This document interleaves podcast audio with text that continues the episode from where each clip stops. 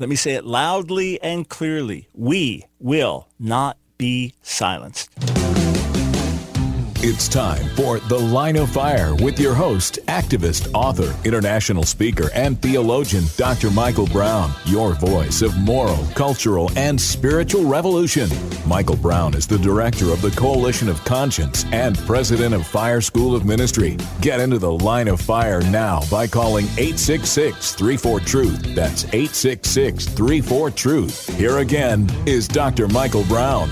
We will not be silenced. That is the title of a brand new book by Dr. Erwin Lutzer, and he'll be joining us at the bottom of the hour as we talk about cancel culture, as we talk about the rising tide of cultural Marxism, and then the question what can we, as followers of Jesus, do about that? We will not be silenced. 866 34 Truth, 866 348 7884. Have you run into cancel culture yourself? In other words, you are afraid to speak up on a certain subject because of the potential consequences your job, your school, your, your reputation. Or you have spoken up or you stated your conviction and it cost you dearly. 866 348 7884. If you've encountered this or your kids have encountered it in school, I'm writing a book that is is very different than Dr. Lutz's in terms of its it's totally taking things from different angles and different strategies but it's very similar in terms of addressing the silencing in the culture and the tyranny of big tech and things like that. And to be candid, I I just have to have a separate file. I'm throwing in numerous, numerous headlines and stories to say, okay, how do I incorporate in the book? Now, when I'm writing a book actively about things happening in the world around us, I'm, I'm always having other files and I'm throwing in links here and links there and keeping an eye on what's happening so that when the book comes out, it can be as up to date and relevant as possible. But I've got to be honest, this one, there's such a flood. Uh, almost every day, I think I've got to add to this chapter. Oh, I've got to add to this chapter. I've got to say more here. I mean, who's the latest one to get canceled? Have you heard? Dr. Seuss. Yeah, let's let's throw this story up. Start here. Dr. Seuss has been canceled. Numerous books, six different Dr. Seuss books that have been read regularly as a reading cycle. Your kids things, you know, the presidential administration now said no, no more of that in schools. No, can't read Dr. Seuss. Yeah, here's a report on Daily Wire: six Dr. Seuss books yanked over racist and insensitive imagery. We were just looking my team and I, we were just looking at some of the pictures involved that were allegedly racist, and this it's caricatures. The Seuss book is full of caricatures. And when I think of what children are reading with sex ed curriculum in, in, in their schools, and little children exposed to stuff that would cause adults to blush in some cases, and that's fine and dandy. And and kids coming home from school, we heard it last week, crying because they're they're white. They've committed the sin of being white. And I'm sure there are black kids in past generations that went home crying because they were black and discriminated against. Now it's a sin to be white. I mean, when are we going to learn, friends? You've got all kinds of crazy stuff taking place in our schools. But no, Dr. Seuss gotta go. Uh, now, I haven't looked at all the, the pictures and the storylines and all that, so I will look at that. And then perhaps if I feel inspired, write a poem in the style of Dr. Seuss about the canceling of Dr. Seuss. You know how things have gotten, they have become so extreme. In, in the book I'm writing on this, which is scheduled to come out early next year, the book I'm writing on this, I I deal with what's happening on college campuses. I deal with what's happening in big tech and the larger society and, and come at it from, from different angles and the assault on our, on our children.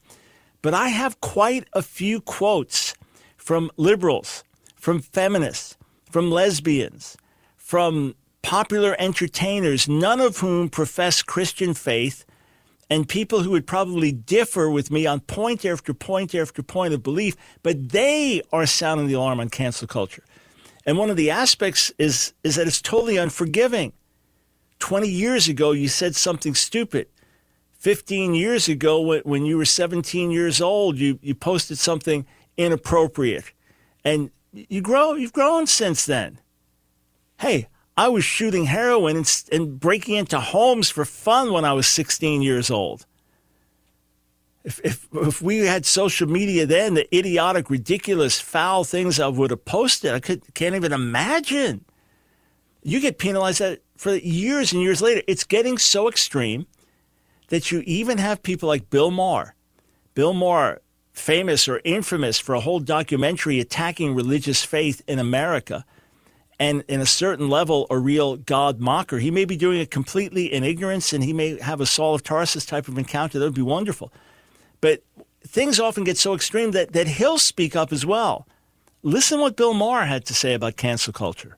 Liberals need a stand your ground law for cancel culture so that when the woke mob comes after you for some ridiculous offense, you'll stand your ground. Stop apologizing.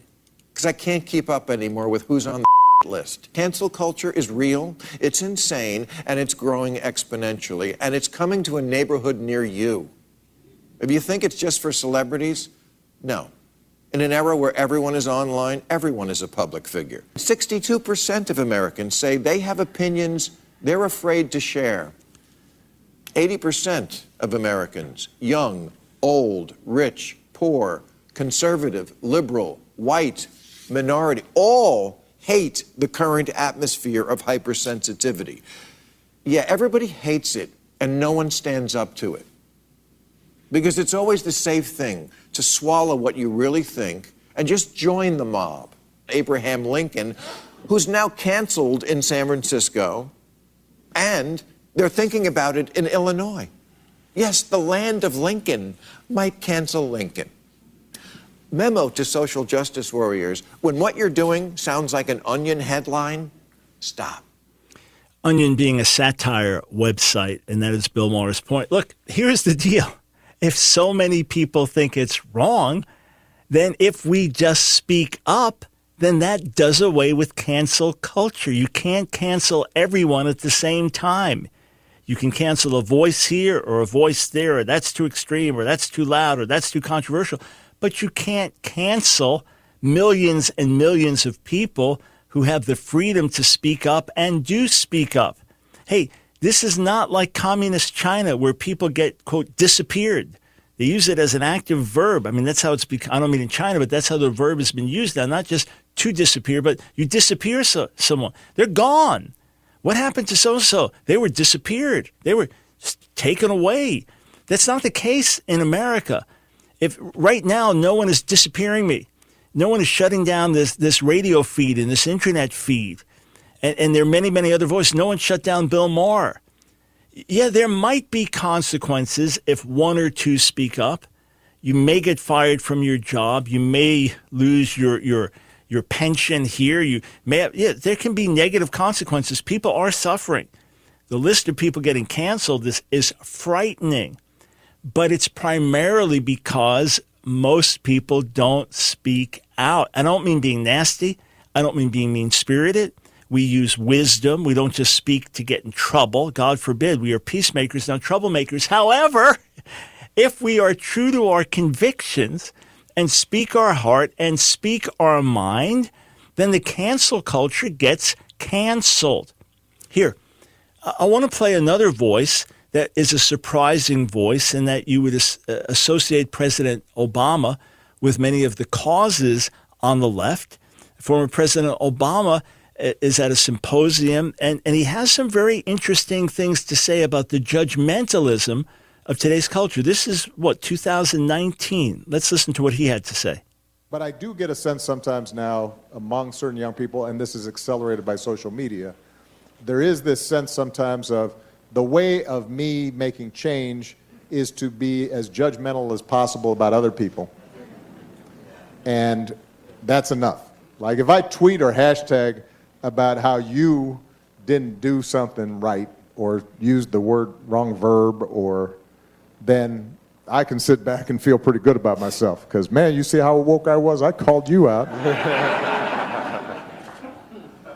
Let me get on TV, watch my show, watch Grownish. um, you know, that's not that's not activism. That that's not bringing about change. You know, if, if, all you're doing is casting stones, uh, you know, you're, you're probably not going to get that far. That's easy to do. Exactly, exactly. That if that's the primary thing that we're going to do is just cast stones, and we are the look at us, our smug self righteousness, and that it's going to come back to haunt us and it doesn't accomplish good in the process. Oh, there are things to call out and there are things to address, but we have gotten into a hypersensitive culture. And then it seems that those on the left are the most hypersensitive of all, because this is the way it's driven. In, in other words, Dennis, Dennis Prager made the point that he's invited endless numbers of leftist activists and others to join him on his radio show. And he's basically had two people take him up over the decades of him being on radio. And yet, whenever he's invited and his schedule permits for him to go on a leftist show, he takes the opportunity in a heartbeat. In a heartbeat. Why? Because he wants the open dialogue, and others often want to suppress it. Listen to what Dr. Ben Carson had to say. He's being interviewed on radio network on Sirius, a Breitbart station, and Dr. Carson is asked about the cancel culture. And in terms of transgender activism, the interviewer, uh, Alex Marlow, says it seems like this one issue, people are just not being vocal enough. If you're vocal, your book gets canceled, you get thrown off of social media. You can't say a man is a man or a woman is a woman, or else you're risking cancellation. What are we going wrong here? Uh, where are we going wrong here in terms of our activism?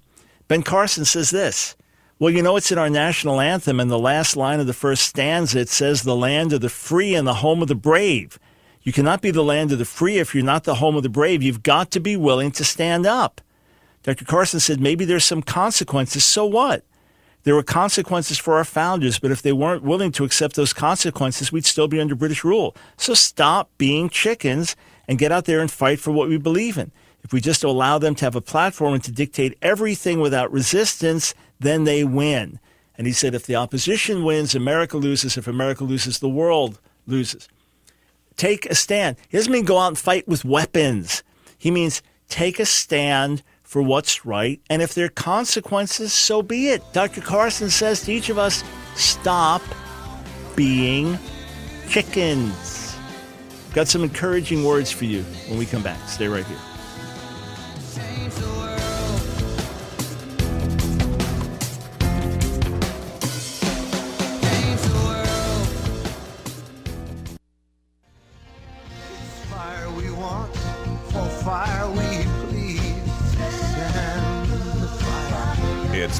Of Fire with your host, Dr. Michael Brown. Get into the line of fire now by calling 866 34 Truth. Here again is Dr. Michael Brown.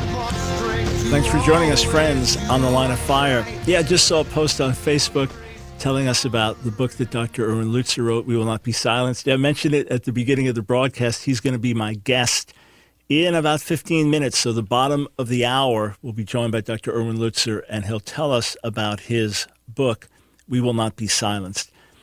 I, I want to encourage you to be people of principle, first and foremost, to be people of principle. Here's the Jesus principle if you save your life, you lose it. If you lose your life for my sake in the gospel, you find it. That's what Jesus said. It, it doesn't just mean martyrdom, being willing to die for the faith. It, it's something much more practical on a daily level. In other words, I'm going to save my life because I'm going to avoid controversy. I'm going to save my life because I'll compromise rather than take a stand. I'm going to save my life by by putting my light under, hiding it under a basket rather than be ashamed as it shines. I'm going to save my life. I'm going to preserve my career. Jesus said, "You lose your life. You become a slave to human opinion. You become a slave to, to what people desire. You you kind of put your finger up and which way is the wind blowing and the wind of the culture. You go, you don't go against the grain. You don't swim against the tide. You you save life. You've lost your life. You, you're you're not free. You're not a person of conviction. And what happened to those convictions on the inside of you? The the backbone, the integrity. That's all gone. So by trying to save your life, you lose it. But by losing your life, you find it by saying, hey, I'm going to stand up for what's right and true. If I get rejected, I get rejected. If I get fired, I get fired. If, if I lose my, my career opportunity, I lose my career opportunity. If I get deplatformed, I get deplatformed. And ultimately, if I die, I die. When you have that mentality, you're free. You've now found your life, and no one can take it from you. And it's interesting. Jordan Peterson, if you go back five years, was a little known professor of clinical psychology at University of Toronto. He had written a book. I think he worked on it several hours a day for 13 years. It came out 1999, was it? Maps of Meaning, 564 page academic volume. So he was one of hundreds of thousands of professors in North America and little known, right? Respected, but little known. He'd lectured at Harvard and things, and he was high caliber. But anyway, Canada, they pass a national law and it's going to enforce certain speech regarding transgender activism. Dr. Peterson protests against that, says, well, he's not going to comply. The university can't make him comply, and does some interviews about it, explains his views and leftist ideologues and things like that. And you tell him he has to do it, he's not going to back down. He's going to go to prison, put him in prison, he'll go on a hunger strike, but he's not going to allow you to tell him what words he must use and phrases he must use. He wants to be reasonable and accommodate people, but he also wants to be a realist. And he had studied communism for years. In fact, in his youth, he had been really into socialism and thought that was the solution. And then he saw the oppressive nature of communism and, and, and the thought police and the speech police. So he saw all of that and he thought, whoa, this is dangerous stuff. And when he saw it coming through leftist, leftist activism, he resisted it. I remember having him on the radio shortly before he became famous. And I thought he was a beleaguered Christian professor, kind of be like, oh, it's really hard and I'm having a hard time. But first, he was not a professor. If he's, if he is a Christian now, and really knows the Lord fine, but, but he was not coming primarily from a Christian perspective. He valued the Bible, but was not coming from a born again Christian perspective. And the last thing he was was beleaguered, or like, poor me. It's like, whoa, this guy's strong and bold and courageous. Next thing, he becomes internationally famous. He writes a book, 12 Rules for Life. It becomes an international bestseller is sold over 5 million copies worldwide. He goes from nobody knows him or a small circle of people know him to, to some say the most influential public uh, intellectual uh, of our time. I, I, how'd that happen? He said no to cancel culture. He stood by principle. And before you know it, the thing exploded for good around the world with much good wisdom and, and really taking down a lot of the, the radical leftist ideologies.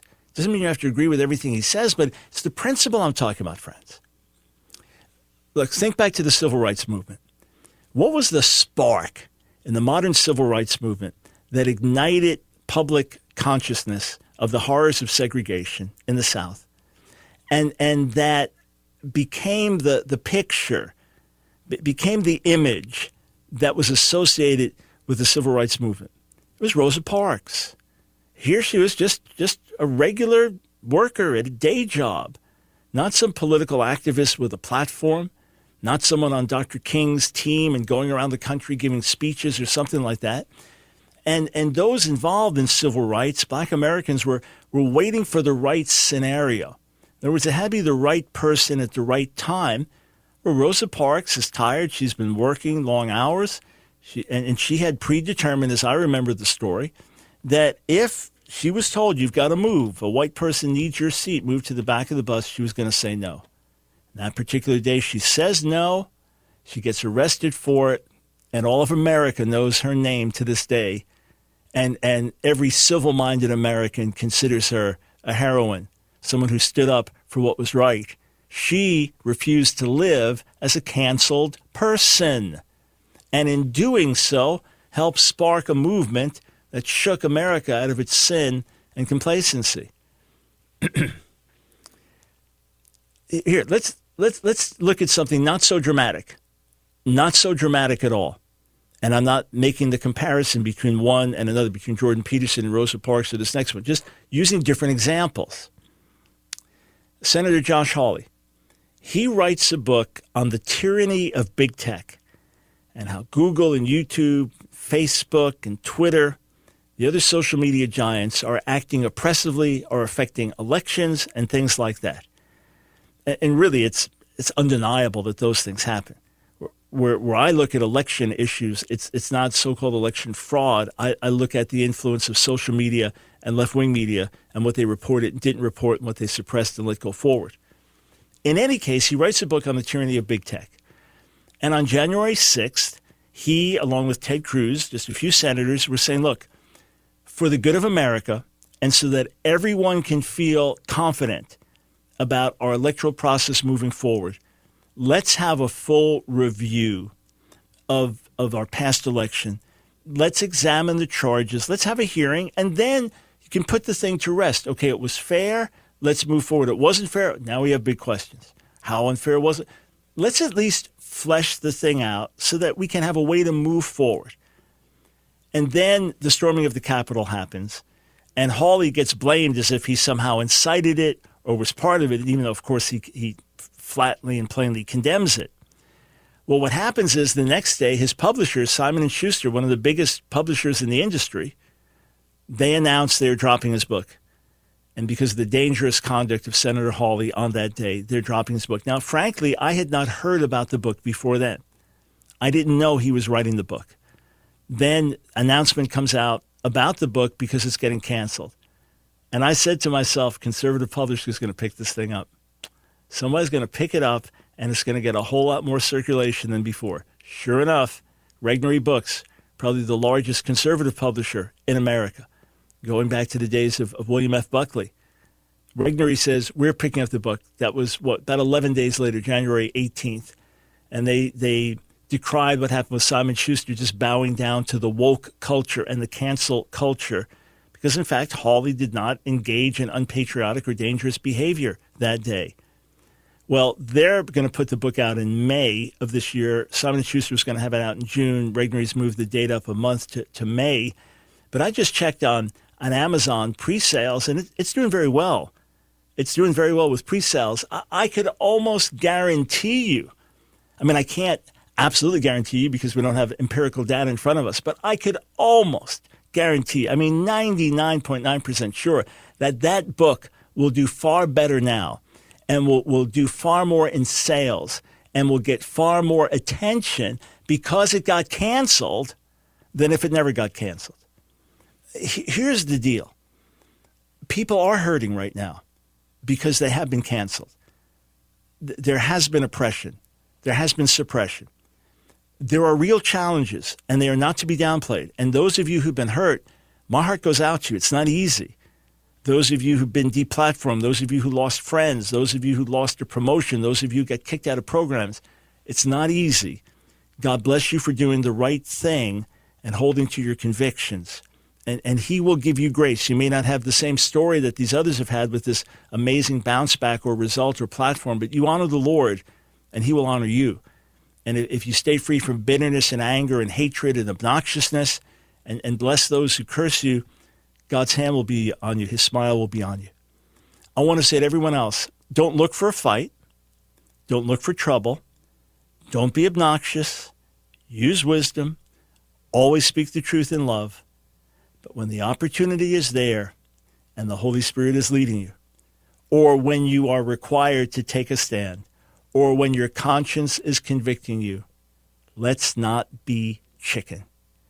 Let us take up our cross afresh and say, whatever the cost, whatever the consequence, we are going to follow Jesus and we are going to do what's right and we are going to hold to our convictions. What's one of our ministry mottos? Hearts of compassion, backbones of steel. Let's live it out, friends. Let us cancel the cancel culture by speaking the truth in love without compromise, regardless of cost or consequence.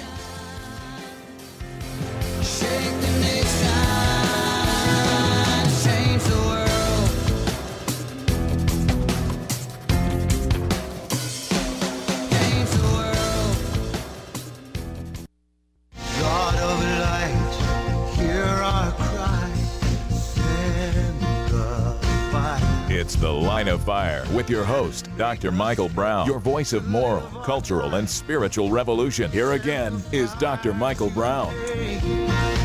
We will not be silenced. That's our theme today. It's the title of a brand new book by Dr. Erwin Lutzer. He served for well over three decades as pastor of Moody Church in Chicago, best-selling author of, of numerous books. And if I just read the endorsements for his newest book, that's what we do for the next half hour. But it's so good to have him on the air. I, I bought the book for myself before we were even having him on because it's, it's of such interest to me, and I'm writing on similar topics. So we really want to explore this. We will not be silenced, responding courageously to our culture's assault on Christianity. So without further ado, uh, Dr. Lutzer, thanks so much for joining us on the line of fire. I'm so glad to be with you again, Michael. God bless you, and thank you for holding to the truth and preaching it far and wide. Only, only way to live, sir. I'm with you. Yeah. So you you write certain things out of intellectual interest and topics that that that you find you want to look into, share with in a pastoral way, but then you write other things because there's a holy alarm going off inside of you, and you feel the need to shout that warning to the nation. What happened to you, stirring in your own heart, to cause you to write, We Will Not Be Silenced? Michael, when I began to realize that the radical left in America does not believe that America can be fixed, it has to be destroyed and built upon an entirely different foundation, a cultural Marxist foundation. And once that happens, you will have the end of white supremacy, the end of income inequality, and the end of racism, and everybody, so to speak, will live happily ever after. Now, once I began to understand that, what my book does is it applies that to history. That is to say, why is it that, uh, you know, our history in America, our Judeo Christian history, is being vilified? What's the long term goal there? And, uh, you know, one of the reasons I wrote it is also to help parents to understand why it is that when we send our kids to university, why do they come back hating America? But I also apply it to race and show that the diversity studies are not intended to solve anything or to bring about reconciliation. They are intended to keep the races in perpetual conflict and uh, accusations and all that. That is intentional because, in the Marxist view, the oppressors have to be overcome by the oppressed, and we can talk about that. Then I also apply it to freedom of speech. And uh, since you have a copy of the book, you'll know that I also have a chapter on such things as propaganda. And the purpose of propaganda, of course, is to so shape people's perception of reality that even when faced with a multitude of counter evidence, they will not change their mind. And then the rest of the chapters, you know about the sexualization of children and on and on.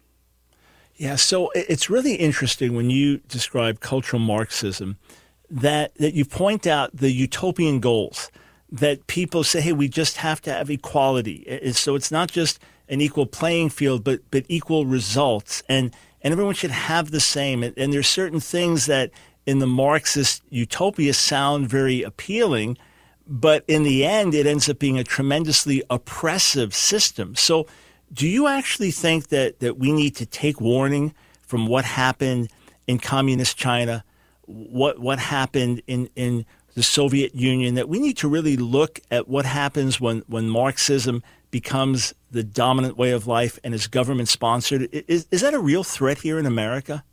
Of course, it's a real threat.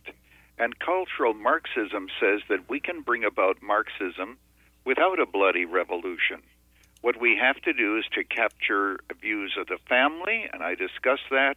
In Marxism, the family has to be destroyed because it's a unit of oppression. So we have to capture the family, we have to capture the media, we have to capture law, and we vote for the right people, and pretty soon Marxism begins to take place incrementally, and before you know it, that's where we are.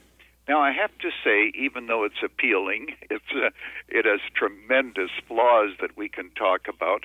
But I want to just say right out there that uh, the Bible is not a socialist book. Not even God treats everyone alike. God did not treat Hammurabi the way in which he did Abraham. And Jesus, you remember, told a parable about the man who had ten talents, another had five, three, two, and one, and so forth. So the idea that we're to have uniform outcomes is, of course, nonsense and can only be attempted by the oppression of a state. Now, we should seek equal opportunity. You know, in this book, I distinguish between biblical justice and social justice. So, what we have to do is to seek for equal opportunity, but the idea of income equality and seeking similar outcomes is, of course, not only impossible, but it can only be attempted by the most oppressive regimes and the most oppressive laws, and yet that's the big dream that is happening in our country, and um, people think that that's something that should really be worked toward of necessity. It must fail. You know, one of the longest chapters in my book is on socialism, and I show why, of necessity, though it's attractive, it must fail. Yeah, and, and through the book, when you deal with race issues, you deal with, with them with tremendous sensitivity. Uh, you, you you so repudiate America's past sins. You, you don't just slip them under the rug and sweep them under the rug and, and deny evils in our past. You recognize these things full on. I mean, in very compassionate, gracious ways. I was struck by how you went out of your way to speak up for justice and to stand against the inequities and sins of the past. And yet you're saying that the way things are going today in critical race theory is, is ultimately going to be counterproductive and will not produce biblical justice. And in this, you keep bringing things back to the church and you emphasize that you are much more focused on redeeming the church, getting the church to live right, then reclaiming the culture. How have we gotten some of our emphasis wrong? Well, if you talk about social justice, it sounds right because everybody's in favor of justice. But when you begin to take it apart, what you discover is that what the label says and what's in the package is entirely different. But getting back to the church, Michael, this is so important for people to realize that the church has an answer that critical race theory, which intentionally divides the races, I can't say that too often, critical race theory is answered in the church where we say, you know, there isn't that much difference between us. We are all sinners.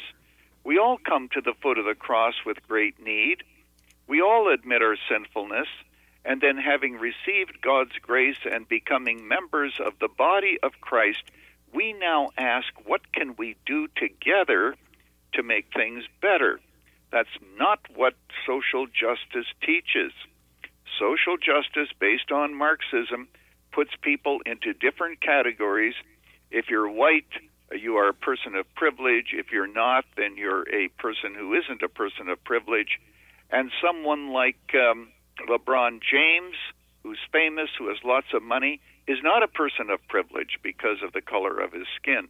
But the poorest white child born in poverty is a person of privilege because of his skin color. This is totally opposed to what Martin Luther King taught when he said, we should judge one another not by the color of our skin, but by the content of our character. And that is being lost today, and that is being vilified in all of these diversity studies in our university. Now, you pastored for years a multiracial church. So, what, what's your take on the systemic racism question? Well, you know, if you ask, is there racism? Yes, there is, because everyone has had racist thoughts. But here's the point it's not as if one group has all of the vices and the other group has all of the virtues. That's the big mistake. The sin of uh, trying to use other people for our benefit is part of original sin. It is born within us. So it's not just those that are white that may have some racial tendencies we have to see that this is across the board. You know, you look at history and you see that there's always been conflict between the races. So Some of my uh, black um, sisters and brothers can tell me instances of systemic justice in Chicago, and I've listened to them very carefully, and I realize exactly what they're talking about, so I'm not denying that. But is the answer to be shouting at one another across racial fences, dividing each other into groups as if we are part of a caste system, blaming one group for all the failures of the other, and one group having to take full responsibility for all the fail- failures of the other, that's not going to bring about harmony and so forth. You're right, at Moody Church on any Sunday morning, when I was there, and that would still be true if the church were open today. But uh, on any Sunday morning, we had people from 70 different countries of origin because the Bible says that in heaven there are going to be people from every tongue and nation and group, and they're going to be giving thanks to God. So that's what the church is all about. But critical race theory, let me put it as clearly as I can put it, critical race theory tears apart what Jesus Christ died to put together. Just expand on that. We've got a minute before the break. That's too profound to leave there. Take another minute, please. Well, the point is simply this that Jesus died to show that all of us are sinners, that we can come together at the foot of the cross. You look at what the Apostle Paul talks about in Christ there is neither Jew nor Greek, bond free, Scythian, barbarian, whatever. We're all one in Christ. And critical race theory says we cannot be one. We have to be torn apart and put into the different Marxist categories until the oppressed overcome the oppressed. So it must be continual conflict. Yeah, and, and friends, the gospel has the solution for, for everything. And that's why Dr. Lutzer speaks of biblical justice. Uh, David Jeremiah wrote the foreword to this book, and he said this If I could, I would put this book into the hands of every Christian in America. We will not be silenced, responding courageously to our culture's assault on Christianity. Dr. Erwin Lutzer, you can get it anywhere online, I'm sure. And the reviews pouring in have been tremendous. He's uh, graciously agreed to stay a few more minutes with us, so we've got another segment. I got a bunch of questions for Dr. Lutz. If, if you'd like to ask him one, maybe we'll open the phone lines 866 3 for Truth. Maybe I'll take a call or two.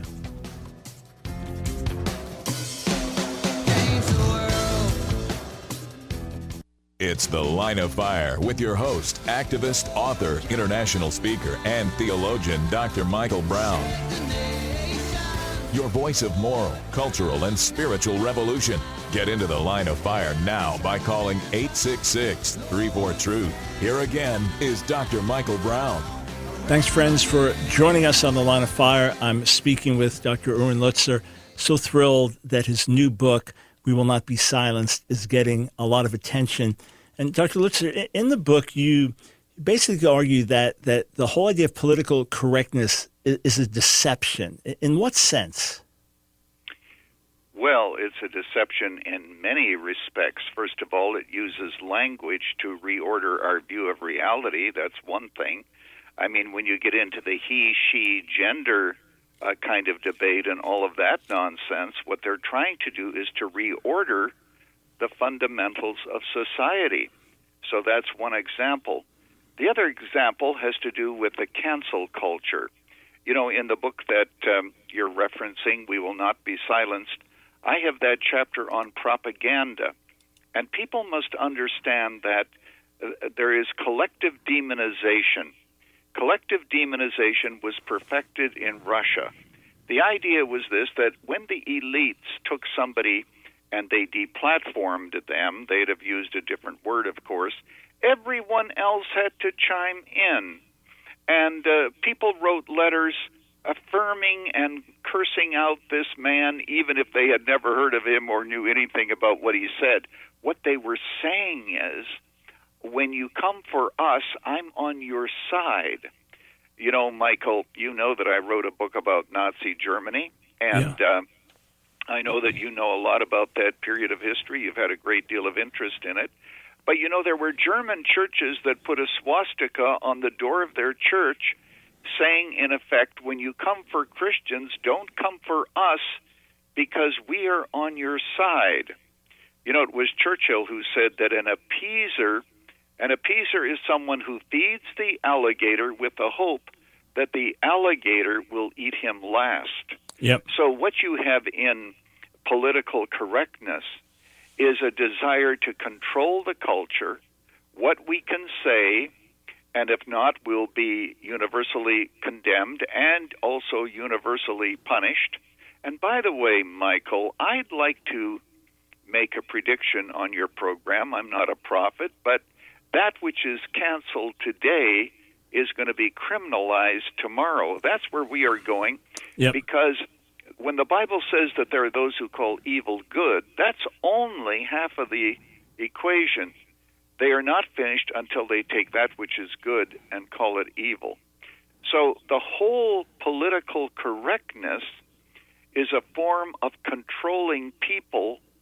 So what we can say, what we can say, what is appropriate, what is not appropriate, and people are so fearful that they keep their mouth shut because you know any remark can be twisted and suddenly held against you and thanks to social media you can be vilified very quickly Yeah, you get vilified, and now you're canceled. Your accounts are gone. You, you you are now you can't. You're too toxic to be hired, and no one will go near you. It's it's it's extraordinary. I actually played a quote earlier in the broadcast from Bill Maher, so you don't get much more liberal and anti-Christian, anti-God than Bill Maher, decrying the cancel culture and and where it's actually going. You even have more and more liberals speaking out, lesbian feminists and others speaking out because they they see what's happening. They they see that this thing is is feeding on itself. And and when you set up this cultural elitism, you might be next. You know, I, I read about uh, with with Stalin and his oppressive regime that he would give a speech and everyone would clap. And the clapping would go on because the first one that stopped clapping would be the one that they'd spot, and the person would be executed. So you just better keep clapping. And I'm looking at a Facebook comment from one of our viewers and listeners. Pastors are afraid to say what this man is saying. Sir, you pastored for decades. You had a radio voice as well, and you paid a price over the years by determining to speak the truth in love, regardless of cost or consequence. But for many pastors, it's it's difficult because you may have a small budget, and and and some people get offended and leave, and now you can't pay this one, or you can't keep up the soup kitchen, and and then people kind of calculate like, well, I, I better keep my ministry and stay away from controversy.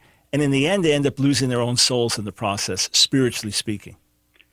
And you know, the other thing that's very important is that I know as a pastor that you don't want to put up unnecessary stumbling blocks to the gospel. Okay? You want to be loving and hopefully as inclusive as you can be. But the problem is of our view of love. You know, not all love is of God, some of it is evil. When Adam and Eve sinned in the garden, they didn't stop loving. They just started to love the wrong things lovers of pleasure, lovers of self, and so forth. So, pastors, and this is the heartbreak, and I know that you have it too, are so concerned about coming across as loving that they sacrifice truth. And we've had some examples recently of that. I'd rather not mention names. But the point is that um, that is a dilemma. Now, how do you do that? I personally never endorsed a political candidate or a political party, but I spoke about issues. And I always made sure before God that my heart was right, that I would preach with a sense of humility and brokenness, leading, of course, with the cross of Christ, the gospel of Jesus Christ. And in this way, what you do is you're instructing your congregation, but you're also helping them to understand what the issues are. Think of how terrible it is, just to mention one thing, that our president would, I think, on the first day of office, say that biological men can compete in women's sports if they so identify. This is absurdity. But, Michael, we're living in a day and age when absurdity no longer is an argument against anything. In fact, the most uh, it is, uh, probably the most uh, quickly it should be believed. So, here's what you can do. You can preach these things about gender, Genesis 1:27. You can preach that this is God, and you recognize that there are those who struggle with dysphoria, and uh, there's confusion there, and they need help and they need counsel. But you stay with the Word of God. You are welcoming, but you're not affirming, and that's the line that pastors have to walk. Now, I differ from some pastors because I think a pastor has a responsibility to talk to the congregation about the controlling realities of the culture. That doesn't mean that he's going from topic to topic, but um, when the culture is swirling around you, for you to ignore it, I think, is a mistake. It can be done, and if you pay the price, well, then you pay the price. You know, one of the things that I emphasize in the book that we're talking about, We Will Not Be Silenced, is that we as Americans, have me on some other time, Michael, when we can talk about this in detail. We as Americans have to rethink, rethink our whole concept. We think to ourselves that we should always have freedom. Well, you and I know that through 2,000 years of the history of the church, the church has not had freedom. And you don't even need freedom to be faithful. Just ask the martyrs. Yeah, and you, you start your book off quoting from Matthew 16, where Jesus says, If you save your life, you lose it. What good would it be to gain the whole world, lose your own soul? Verses that I talk about constantly in this very context. And, and our freedom is found in, in obedience to God. Then we really live. And whatever the cost, the consequences. Look, the gospel is, is thriving around the world in incredibly oppressive difficult situations where Christians are dying and being tortured and in prison. And the gospel has thrived for centuries in that setting. And yet we've got this convenience Christianity America where Jesus comes to make us into bigger and better images of ourselves. And we've, we, we, we've lost the, the heart of it. And uh, friends, uh, Warren, uh, no time to get to this call asking about the proper way to prepare congregations.